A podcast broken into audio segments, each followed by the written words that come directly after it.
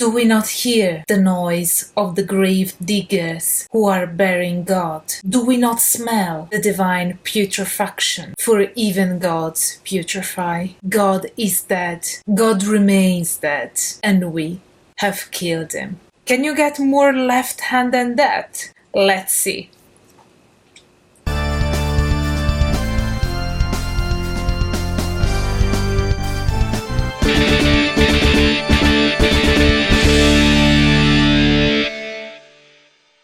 Hello everyone, I'm Angela and welcome back to my channel, your online resource for the academic study of magic and magic practicing traditions and religions. Today, we will explore the possible connections between the philosophy of Nietzsche and that underlying Western esotericism, more specifically left hand path traditions. There are two main premises to make before I dive deeper into the topic. First, Nietzsche is a philosopher who has been differently interpreted, sometimes misinterpreted, by many thinkers and philosophers. In the worst case, to fit a certain political agenda during the Second World War. This is facilitated by Nietzsche's writing style, which is quite poetic, aphorismatic, and fragmentary. Thus, if you are passionate about his philosophy, I'd highly recommend you read his books and make up your own mind on his philosophy. I will leave Nietzsche's books and the referenced academic analysis, as always, in the info box. Second, comparisons are always a dangerous ground to navigate for scholars but I still want to venture there and discover the liaison points between the Western esoteric currents falling under the umbrella of the left hand path and Friedrich Nietzsche. After all, the Nietzschean philosophy has had a massive cultural influence throughout the 20th century, and esotericism, being a cultural and a social product, could have not escaped such a philosophical tsunami. Let's crack on then. In The Gay Science, Nietzsche talks about the death of God. This is an often misunderstood concept of Nietzsche, as he was not referring to God per se, but to the metaphysical realm at large. For Nietzsche, what had actually died was every metaphysical foothold people seek to justify their behavior, morals, and worldviews. Not only is God dead, but even the question around God, where God represents the sphere of influence over our lives, which is not related to the empirical world, but to the speculations around it. It is therefore the death of objective morality and world theories, whether they be secular or religious. As you know from my previous video, we also find this attitude in chaos magic and more generally in left hand traditions. We find here the concept that whether deities exist or not, from an ontological standpoint, does not matter anymore, as gods become instrumental to the will and purposes of the magician. The metaphysical world, both in Nietzsche and in these Western esoteric traditions, is not set in stone out there, but negotiated. And this whole process gravitates around the will of the perceiver. Even science becomes an idolatry of facts when instead of focusing on providing a method to order the chaos, it assumes that truth is something solid and real to be grasped rather than a constant flux, subject to our interpretations. In The Birth of Tragedy, Nietzsche introduces the concepts of Apollonian and Dionysian, seen as the two basic aesthetic states and forces found in human enterprise. The Apollonian belongs to the image world of dreams, ruled by illusion and deception. It's also cosmos, order, language, symmetry. Basically, every human endeavor aimed at harnessing and controlling the wild and primeval chaos of the Dionysian. The Dionysian,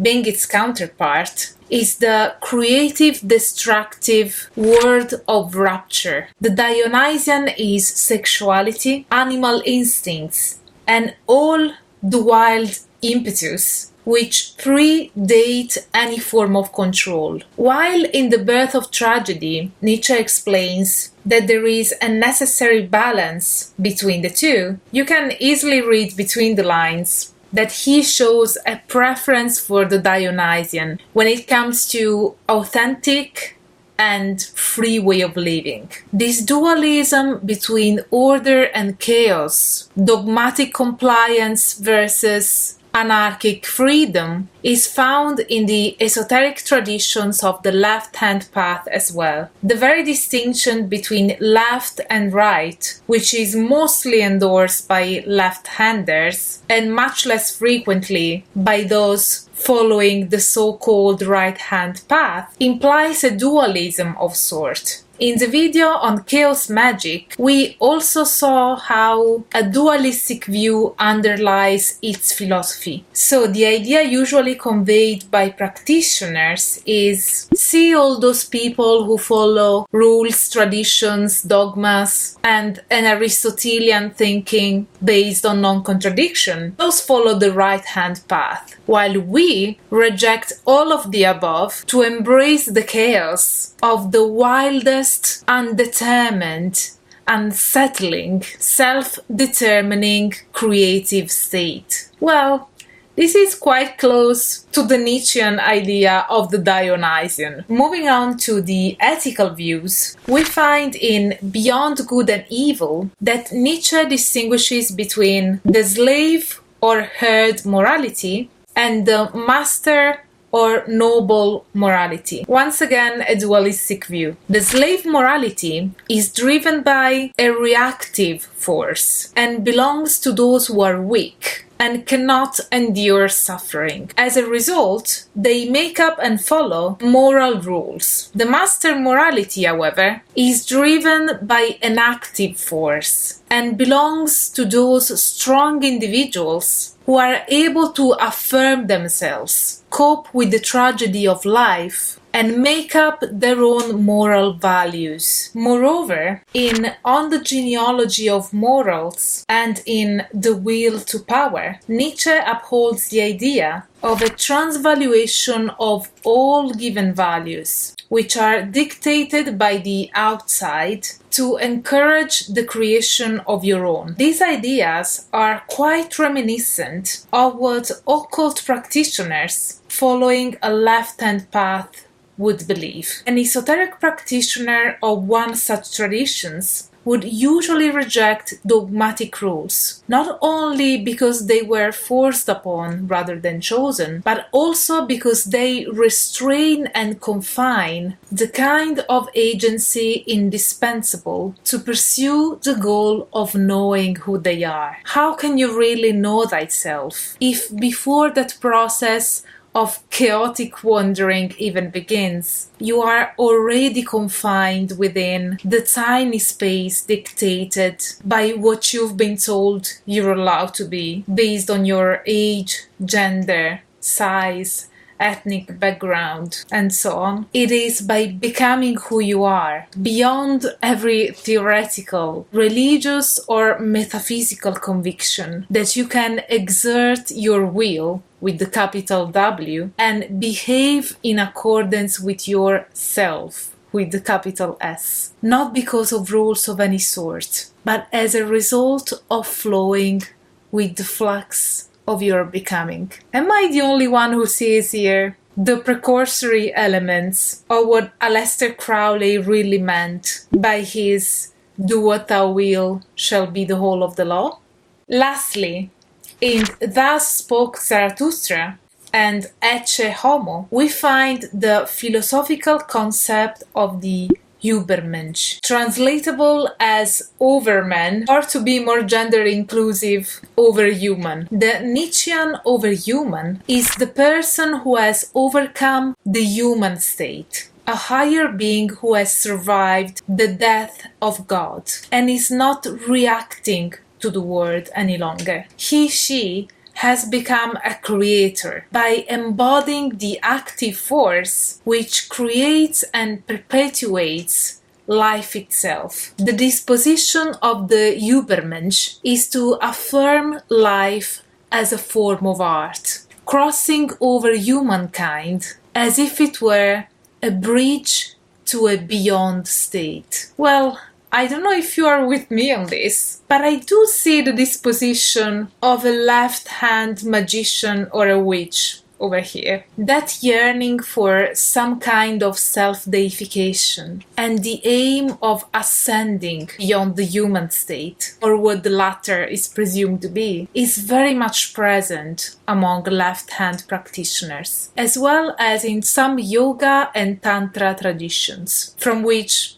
Western esotericism has taken inspiration. The deities, the gods, are not seen here as ontologically existing beings to be worshipped, but a conceptual expedient to grasp a state of being, or rather, a state of becoming, above what we know to be human, a trajectory to move forward, and longing for whatever it is that lies beyond.